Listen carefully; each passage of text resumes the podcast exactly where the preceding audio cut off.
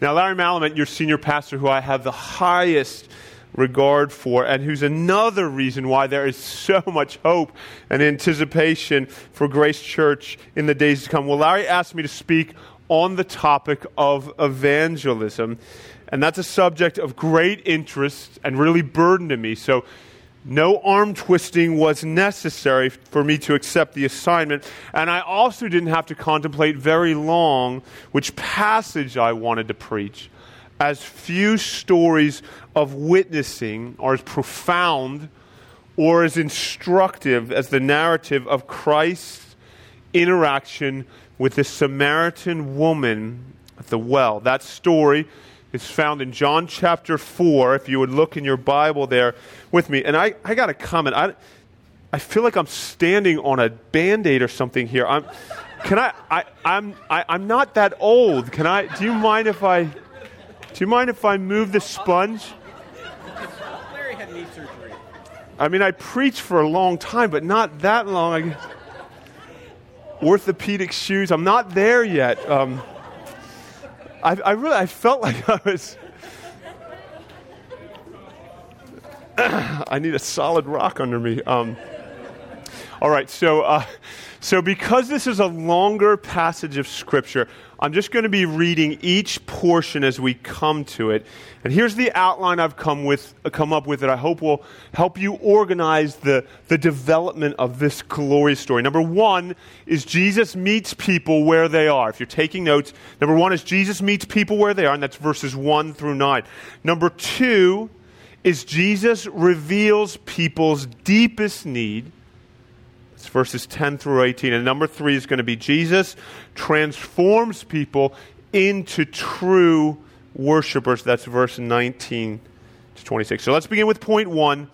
Jesus meets people where they are. Look at verse 1. Now, when Jesus learned that the Pharisees has heard that Jesus was making and baptizing more disciples than John, although Jesus himself did not baptize, but only his disciples, he left Judea and departed again for Galilee, and he had to pass through Samaria. Now, some background data is really necessary to understand the radical lengths Jesus goes to meet people where they are. And it's hidden in that tiny phrase, and he had to pass through Samaria. So, so here's what's going on. Let me set this up for you.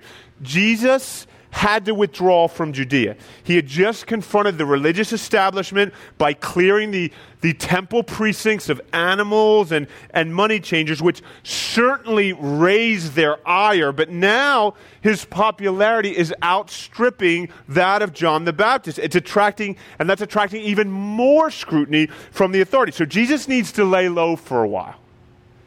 And to do so, he's going to make his way to a small fishing town called Galilee, about 80 miles to the north. But to get there, verse 4 says he had to pass through Samaria. Now, to our modern ears, that's just some unknown location. But to the Jews, Samaria was a detestable place. In fact, most Israelites would travel dozens of miles out of their way to avoid having to pass through Samaria. And there are multiple reasons why. For starters, Samaritans were not pure Jews, they were half breeds. When Assyria conquered the northern kingdom in 722 BC, they deported the majority of Israelites that they didn't kill in battle back to Nineveh, but they left some there to maintain the land. But those who were left there were forced to intermarry with their captors and to assimilate their pagan culture. So when the remnant of pure Israelites returned from captivity, Samaritans not only represented the nation's lowest moment of suffering God's punishment for their idolatry, they actually looked like the very enemy that butchered them, that subjugated them. See, when a Jew saw a Samaritan, he saw an Assyrian. He saw defilement, judgment, mixture. And hostilities between Jews and Samaritans were only exacerbated further because of their religious differences. Samaritans only accepted the first five law books of the Old Testament. They also set up this rival temple on Mount Gerizim. That sacred structure to them was actually torn down by the Jewish rulers in a bloody assault around 128 BC. So the animosity between these two people was, was horrific. So you see, it, it's not just that Jesus meets people where they are, it's how very far he is willing to go to get to them. He had to pass through Samaria, it says. He had to to reach them. And that meant he had to cross major boundaries. He had to cross racial boundaries. He had to cross religious boundaries. He had to, they're heretics. He, he had to cross, as we'll see in this, a moment, he had to cross social boundaries. Look with me. You're going to have to keep looking at your Bibles. Look with me at verse 5, where we're going to find him talking to a woman, which is even more unthinkable. It says there, So he came to a town of Samaria called Sychar. Do you see it? Near the field that Jacob had given to his son Joseph. Jacob's well was there, so Jesus wearied as he was from the journey, was sitting beside the well. It was about the sixth hour. A woman from Samaria came to draw water. Jesus said to her, Give me a drink. For his disciples had gone away into the city to buy food. The Samaritan woman said to him, How is it that you, a Jew, ask for a drink from me, a woman of Samaria. For Jews have no dealings with Samaritans. That parenthetical comment, for Jews have no dealings with Samaritans, literally translated would be, for Jews don't use together with Samaritans. In other words, they don't use the same dishes together, or utensils together, or cups together. They don't eat together or drink together. They do not have table fellowship together because that would be defiling. But here, Jesus completely disregards those rules.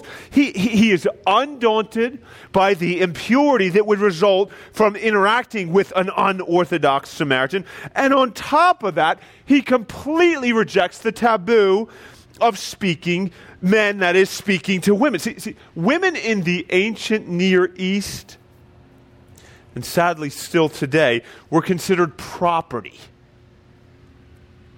Many Israelite rabbis b- believed women were intrinsically more sinful than men.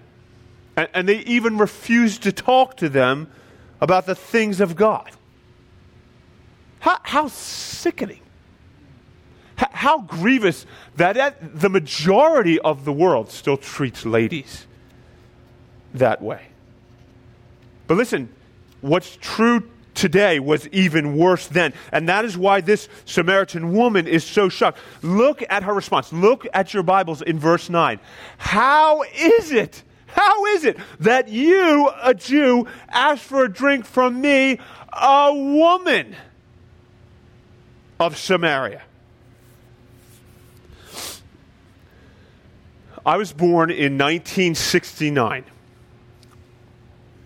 That was five years that was only five years after the end of segregation in our country. In the deep South, the passing of civil rights laws did, did not immediately change people's prejudice. And listen to this into the 90s, I mean the 70s, excuse me, into the 70s, you could still find in truck stops and in diners restrooms that were for whites and others that were marked for coloreds. S- stop and think about that. When I was in kindergarten, that's 40 years ago, in this country, there were separate facilities for black people. Caucasians would, would not sit on the same toilet or drink out of the same water fountain as a fellow human being made in the image of God. As, appalling as that sin is to us now, it's, it's still really hard for us to appreciate what an evil that was in America. And I, am just too removed from it. I, I, did not grow up in a region of the country where I witnessed that. I, am not a non minority. I would not have experienced that. But I, I think if I did, I think if I grew up in the 60s and I lived in the South and I was a black man, I think I could understand and I could appreciate much better what is going on here with Jesus reaching out to this Samaritan woman.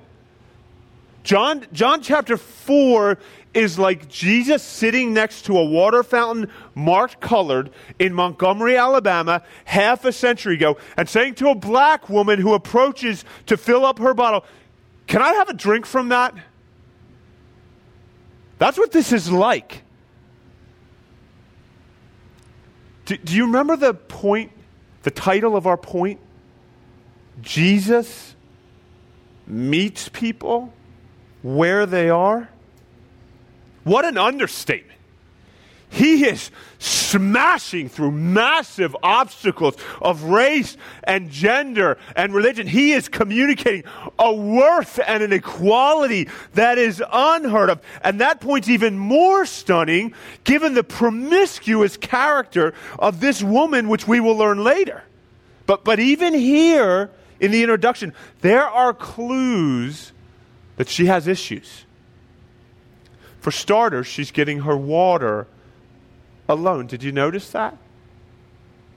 It's also at the hottest time of the day. The, the sixth hour is noon. So this is both unsafe and uncomfortable, and it's for a reason.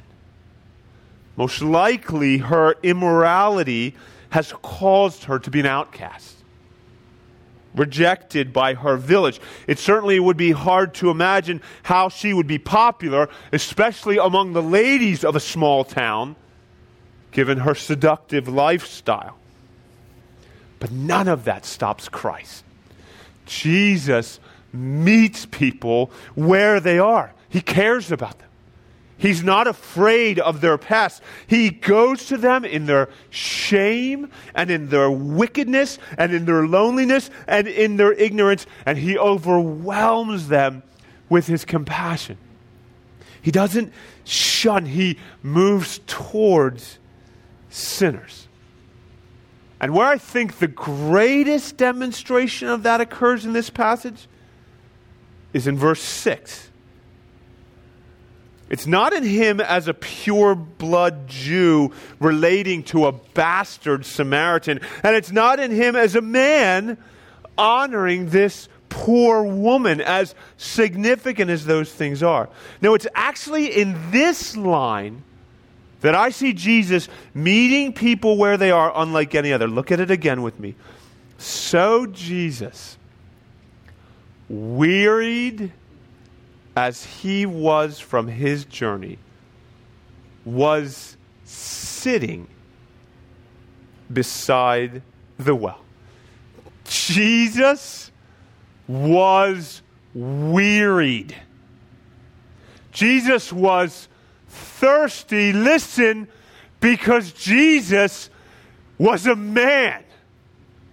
The, the biggest barrier he crossed was adding to his divine nature a human one. That's the greatest distance he traveled. He took on our very form. Why? So he could become tired.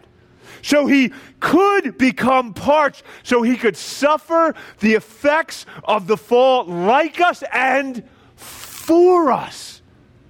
See, when you study the Gospel of John, you always have to keep a finger in chapter one. That's uh, for you young people. That's a reference to books. You could actually keep your finger in one place.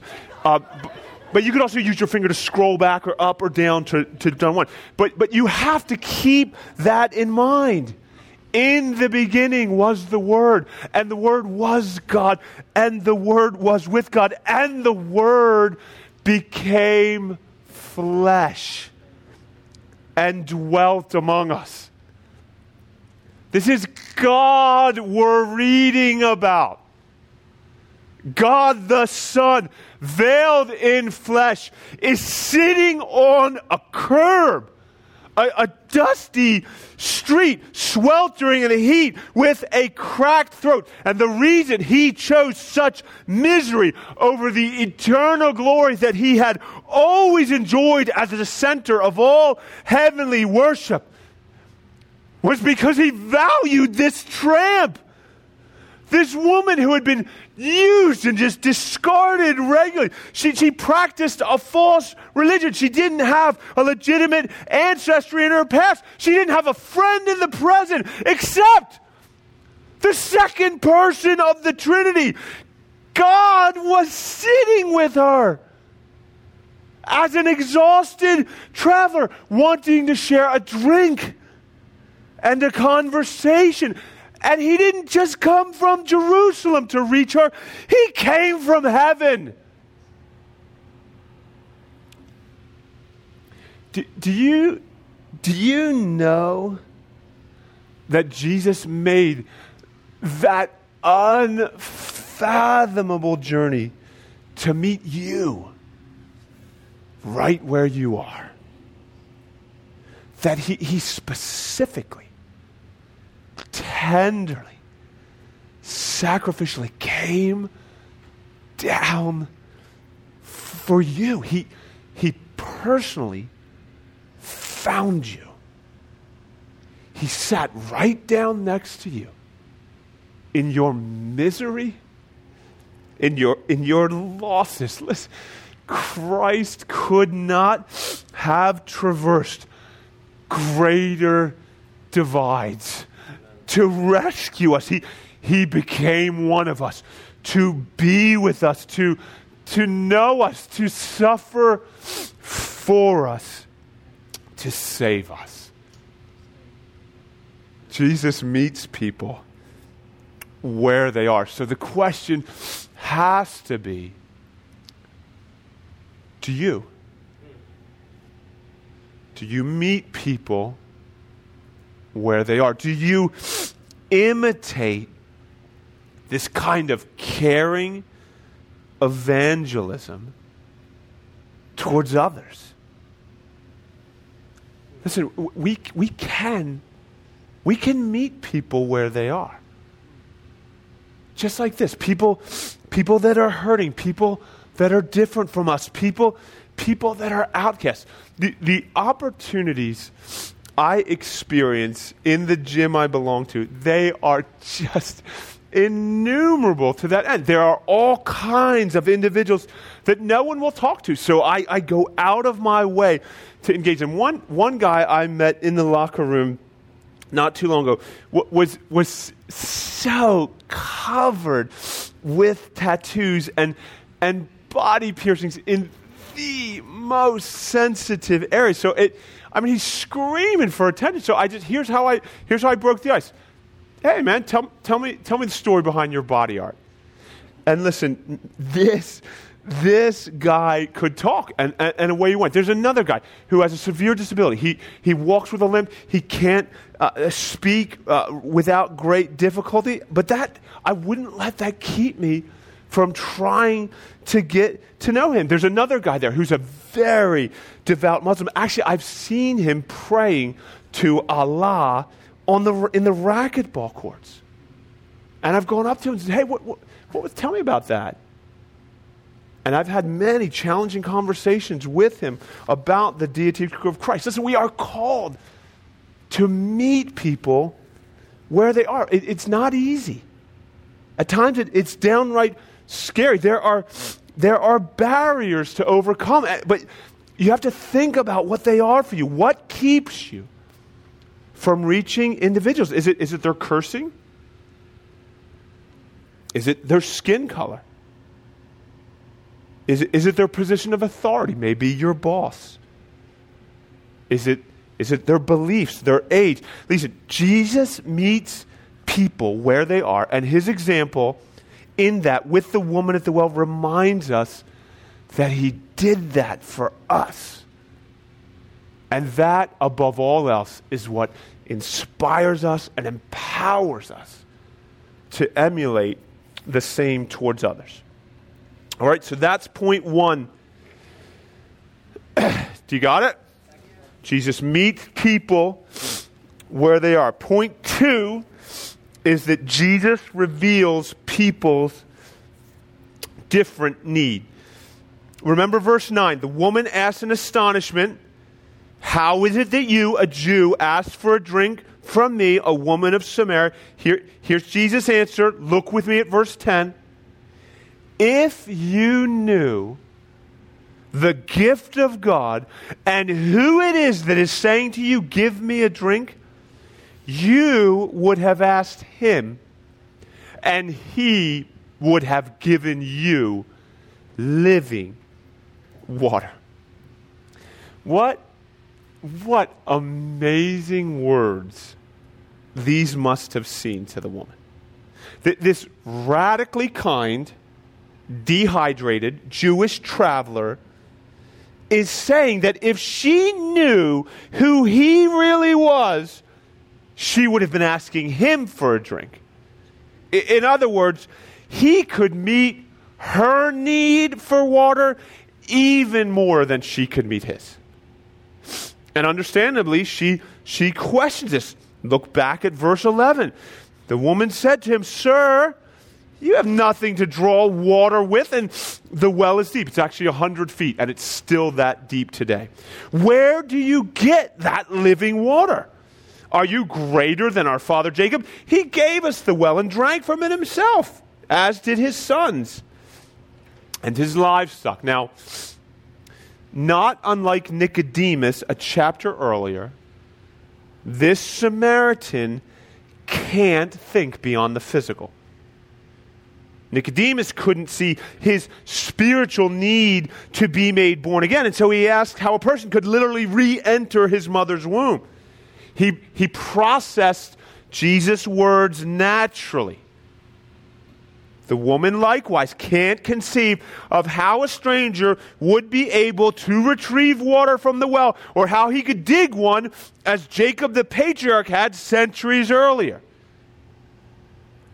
Jesus then distinguishes even further between the water she is wanting, you know, the kind that she wouldn't have to make daily trips for to the well in the heat of the day. He distinguishes between that and the deeper thirst he is offering to quench.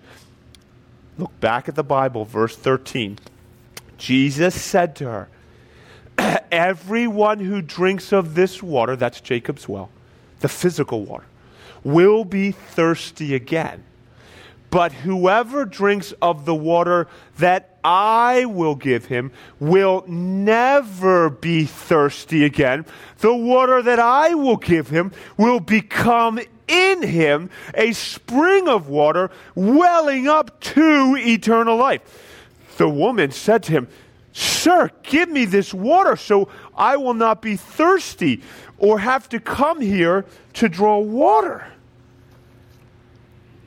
The, the, the, Samaritan woman still can't stop thinking about the gratification of her immediate physical need. Just like every other person who is lost, who is dry spiritually, there is no other reference point for processing such a conversation, even though Jesus is increasingly clear he is not talking about H2O. Notice he says, This water causes the end of all thirst. That's impossible in a physical sense. The, the living water he gives also flows from within a person. It wells up in the individual, ever replenishing itself. And then its effect isn't the sustaining of life in this semi arid terrain. No, it's the creation of eternal life. Those who drink it will live forever. Did you happen to notice? Did it even get projected the title of the sermon? Oh, oh you saw it in your bulletins. Did, did, look at it. Do you see what it, the title is? The woman at the wells, plural.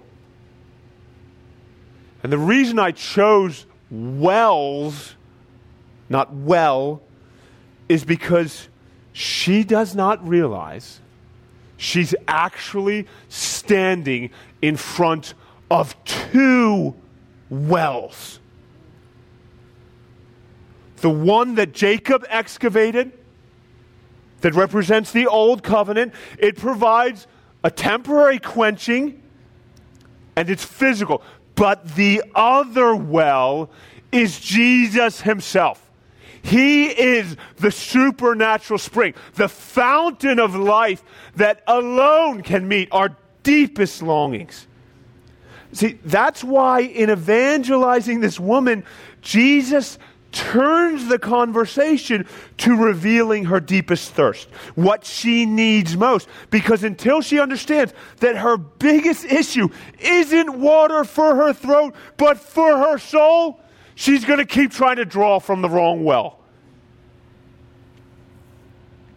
Now, it might not be immediately evident that Jesus is exposing her primary need, but see if you can discern it with what he brings up to her about her husband in verse 16. Look there again, noses in Bibles. Jesus said to her, He's, he's going to reveal her deepest need here. Jesus said to her, Go, call your husband, and come here. The woman answered him, I have no husband. Jesus said to her, You are right in saying, I have no husband, for you have had five husbands, and the one you now have is not your husband. What you have said is true. Remember, G- Jesus has so lovingly befriended this woman in ways that have shattered all customary norms. But now, he exposes her vilest sins. They're talking about sources of water, and he abruptly points out she's a serial fornicator, an adulterer, that she's had illicit sex with nearly half a dozen men. Point two is that Jesus reveals people's deepest need, and that's exactly what he's doing here. He's showing her that what she needs more than anything is forgiveness, to be made right with God. Her desire for love or pleasure, her wanting to belong, to be safe in a relationship that all these affairs represent, that can only come from Christ. She's been drinking from the wrong well. Jeremiah 2:13 says, you'll see it projected over my head, "For my people have committed two evils. They have forsaken me, the fountain of living waters, and hewed out cisterns for themselves, broken cisterns that can hold no water." I need some water. The Samaritan woman's choices were not accidents. They were not the result of some determinative circumstance in her upbringing. No, they came from her rebellion, her own self exalting attempts to satisfy her thirst from her own reservoirs. which is a rejection of God. And because of that, it could not be more loving than for Jesus to uncover her idolatry. In fact, this is so critical to evangelism. After Jesus met the Samaritan woman where she was, he proceeded to show her where she truly was. Her, her ultimate problems were not that her latest live in boyfriend didn't seem like the right one either, or being ostracized by the community, or the difficulty it was every day trying to fetch water in the heat. No, her greatest issue was her sin against a holy God and her need for atonement. And that is true of everyone. Church, we cannot shy away from this in our witness. In fact, biblically, we have not presented the gospel apart from declaring the sinfulness of sin and the call to repentance. Now, that, that doesn't have to be done in the first conversation or even the fifth, especially with those we are building longer term relationship with. But we have to move towards that goal. We, we cannot be like so many in evangelicalism whose strategy is the exact opposite to avoid negativity at all costs. Now, we must follow Jesus' example here, as uncomfortable as that may be. And there's so much I could say, but let, let me insert a quick practical implication that might help you first get into position where you can, like Jesus, then reveal people's deepest need. And it's simply this eat with sinners. Eat with sinners. We see the Lord doing that here. He's, he's sharing water with the woman. Later in the chapter, he's going to eat with the entire village. And the Gospels record multiple instances of his dining with tax collectors and prostitutes. See, Christians can be so fearful of this part of evangelism that is confronting people's sins that they never even take the first step of meeting people where they are. But, but you can do this. Just be friendly. Look people in the eyes, show concern about their lives, and eventually just, just ask your coworker out to lunch. Sit down in the school cafeteria with someone who's by themselves. Invite another mom to have a cup of coffee with you.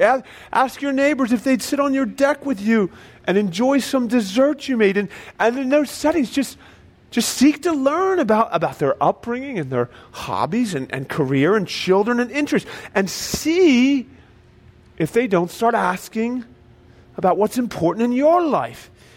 And remember, if it's someone you're likely to have further opportunities with, you, know, you don't need to unload the full counsel of God on them in that moment.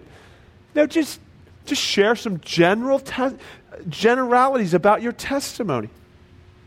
See how they process your assessment of yourself as a sinner. And, and, and, if there's any receptivity, just, just take it a step further. Ask them who they think Jesus is. What do they believe about his teachings? And not just on love, but on, on justice and on, and on judgment. And encourage them to read God's word. So, so listen, without a doubt, building relationships like that, earning the capital to reveal people's deepest needs, to, po- to point out their sin, that really is the most effective strategy evangelistically. But but sometimes, and I want to say this, sometimes you really do just need to call people out on their sin, e- even those you don't know. It's the loving thing to do. That's what Jesus is doing with this Samaritan woman. So, so I was sitting at Wegmans a while ago, and a lady, several seatings down from me, began screaming in, in what sounded like an African accent. She began screaming very loudly into her phone. She was, she was cursing her husband. She, she was really rampaging him. She was slamming chairs. And this, this went on for, for 20 minutes before she eventually stormed out of the store. And my heart was, was sorrowful and, and compassionate and, and broken at the same time. I was, I was praying and I, I wanted to do something. So I, I, I didn't think about it. I just, I just hurried after her. And I finally caught up to her in the parking lot. She's still talking to her husband. And, and before she got to her car, I said, Excuse me, ma'am, I, I know you're, you're having a difficult time right now. I just, I'm pr- I was praying for you. I'm a pastor. If there's anything I can do at all to help you, I, I would be more than happy to. And she, she just went ballistic on me. She was screaming, I have been baptized and God has never done a bleeping thing. She is just freaking out. And at that point, I, I, raised my voice in, in what I believe was righteous anger, and I said, Ma'am, you will not stand in judgment of God. On the last day, you will give account for every blasphemous word you've spoken about him. You will answer to him before his throne, and your problem is not your husband. You have a problem with God, and you are running from him. And I said it about that loud and about that intense. And she just stared at me. There's other people around. This, this is in the parking garage. And she's holding her phone, and I think, I, I think she was shocked. I think she was afraid. And she just goes, This pastor is trying to preach to me about Jesus. So uh, I felt a little bit, I felt a little bit bad for her husband because I increased the, the tirade. But, but I, I think rebuking her was what Christ would do. I think it was the right thing. I think it was it was a rescue. It was a rescue preserver. It was a it was a lifeline. Listen, if we're not going to do that for sinners, who who is? I, I, what I want is I want for you to see how practical Christ's example is here.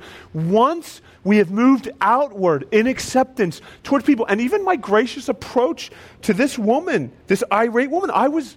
I was meeting her where she was. I was being kind.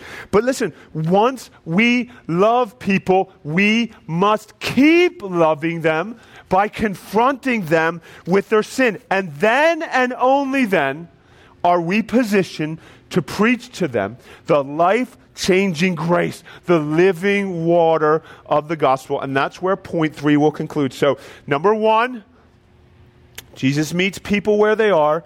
Number two was Jesus reveals people's deepest need. And number three is Jesus transforms people into true worshipers. After Jesus called the Samaritan woman on her promiscuity, Look at what she says to him in verse 19. She's very stunned. Sir, I perceive you are a prophet. Our fathers worshipped on this mountain, but you say that in Jerusalem is the place where people ought to worship. So there's, there's just no doubt about this. This woman wants to change the subject. She does not want to talk about her immorality, and few unbelievers do. So she brings up something controversial. And again, something physical or external, the different worship sites of the Jews and the Samaritans. Her people sing and sacrifice and pray on Mount Gerizim, while Jerusalem, Mount Zion, is the location for the Jews. And Jesus replies in verse 21. It's startling. He says, Woman, believe me, the hour is coming when neither on this mountain nor in Jerusalem will you worship the Father. You worship what you do not know.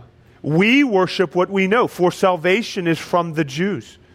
But the hour is coming and is now here when the true worshipers will worship the Father in spirit and truth. For the Father is seeking such people to worship Him. God is spirit, and those who worship him must worship in spirit and truth. Jesus here renounces the Samaritan practices. He says flat out, they're wrong. You worship what you don't know. You are ignorant. You do not worship in truth. In other words, their sincerity earns no points. Judaism, however, in its acceptance of all of the Old Testament prophecies and writings, and in its capital city of Jerusalem and temple focus there, is correct. Despite the misinterpretations and legalism often attending it, and which Jesus regularly corrects. Nevertheless, it is from the Jews that the way of salvation is outlined even though they miss it themselves. And that's evident in verse 21. There, Jesus said that a time is coming when the worship of God would not happen on Mount Gerizim or in Jerusalem. And he says that most emphatically Woman, believe me, the hour is coming when neither on this mountain nor in Jerusalem will you worship the Father. And I'm not sure what would be more alarming for the woman to find out that her religion is false or for the Jews to find out that theirs is incomplete and moving towards a greater fulfillment that would make their current physical practice and understanding obsolete. So, I know that was a little complex. Just stay with me. He, here's Jesus' point approaching God through the temple rituals is coming to an end. An hour is dawning when worship will not be limited to a geographic spot. Just like here, Jesus is proving that worship will not be bound to a certain nationality or gender, but it will be worship in spirit not the outward forms of mountains and temples and liturgy, but the internal, spiritual welling up of living water. He elaborates that in John 7, where he says, If anyone thirsts, let him come to me and drink. Whoever believes in me, as the scriptures have said, rivers of living water will flow from within him. Do you see? Th- this is how one drinks from the water Jesus offers it's by believing in him, by trusting in him, by looking to him alone. That faith is what, humanly speaking, brings about the cleansing, the refreshing, the enlivening of the Holy Spirit. But divinely speaking, this spirit filled worship is secured through the hour that Jesus says is coming in verse 15. Th- throughout the Gospel of John, that hour is cited. And it's a reference to the cross. There, Jesus would hang on a cursed tree, paying the penalty for all of our sins, removing the barrier between us and God morally, socially, religiously, racially. That hour is how Jesus transforms people into true worshipers. And it is the good news that we must communicate to unbelievers. And, and it just doesn't have to be complicated. There, there's a 20 year old Jehovah's Witness I have a fairly good friendship with. We've talked multiple times about everything from his family to the, the doctrine of sin and the state of the world. He is regularly trying to convince me that our religions are the same. And, and, and sometimes I'll point out the obvious differences, like the fact that, that I believe what the Bible teaches about Jesus' deity while they hold him to be the archangel Michael, which has completely no support in Scripture. But, but not too long ago, you know what I decided? I just thought, I'm just going to preach the gospel to him. And all I said was something like this Listen, here's, I said, here's where we are fundamentally not. If you boil down your religion, it has to do with what you do for God. But what the Bible teaches is that Christianity is what God has done for us. And I just, I just shared what, what you know in your heart, what we sing about, what is so precious to you. He hung there. He took my sins. I should have suffered that wrath. It, it wasn't, it wasn't poetic. It wasn't profound to me. It, it's, it's the air I breathe. It's, it's what you live based on. It's, it's what this church loves. I just, I just shared that. And there, there was no real response. We, we did actually trade uh, uh, phone numbers, which was encouraging. And, and so this was amazing. Just a few weeks ago, that was early in the summer. Just a few weeks ago, he texts me. He says, Bob, I, I'd like to get together with you to talk more about what the Bible says. And then he said this. And by the way, my mom just suddenly passed away. I I couldn't believe it. He, do you see, he was reaching out to me for help. Please pray for Derek. Pray that the truth of the gospel, that Christ is the Savior, will regenerate him. That is what happened to the Samaritan woman. Look at how her story concludes in verse 25.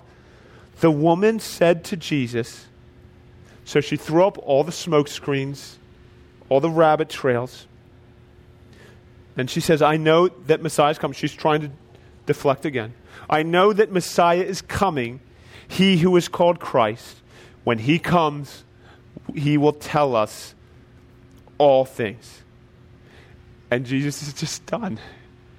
He's, he's done with the excuses. He's done with what about the pygmies in Africa and aren't all religions the same? He just cuts through all of it and says, I who speak to you And he. Could, could you imagine? She is talking to the Messiah, the living water himself, and she is immediately changed in his presence. All he does is disclose his saving identity and it transforms her into a true worshiper. Church, that's where our confidence is. That is the power of God for salvation. That is what we must proclaim to this town, to this county, to your neighbors, and to the world. The good news that Jesus is the Messiah. He is the Christ. He is Lord. He was born to die as a substitutionary sacrifice for sinners like you and me. And do you know what happens in the, in the following passage?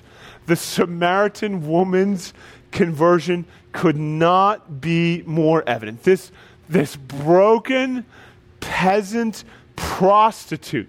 You know what it says? It says she dropped her bucket.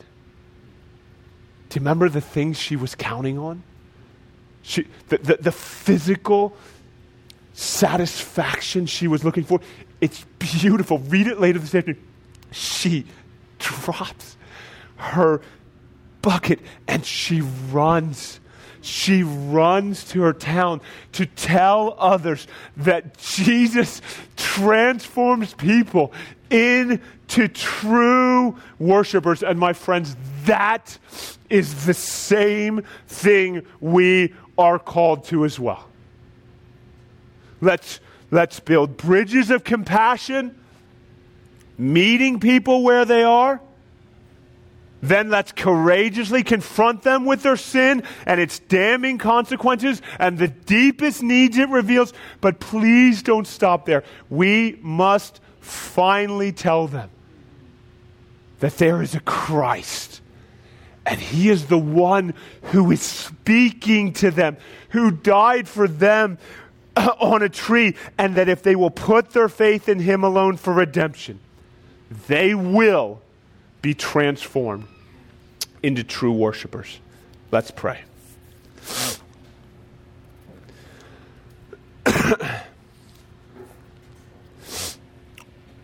so, Lord, we want to conclude there. The majority of the people in this room have been transformed into true worshipers when you revealed to us that you are the Christ, the Savior. And Lord, that that unspeakable miracle cannot be contained. Lord, forgive us for how we how we conceal it, how we keep it to ourselves, how we we allow even church at times to become about us and, and our kind of holy huddle. Lord, I acknowledge even in my own life, I've, I've recently lacked zeal in evangelism. I'm ashamed that these stories are months old. Lord, you have done a work in our hearts. You have traveled the distance to get to us. You, you, you have made us worshipers of what is right and real and true. You have given us spiritual life when we were walking around enslaved to the physical, starving and thirsty and blind. So, Lord, help us. Help us to run with this good news. Help us to courageously confront the sin that you so compassionately did through others, through your word, and through the spirit of conviction. Help us, Lord, to take our place, Lord. You have raised this church up for that purpose, Lord. It is that they might proclaim the glorious good news of Jesus Christ come and his death for sinners.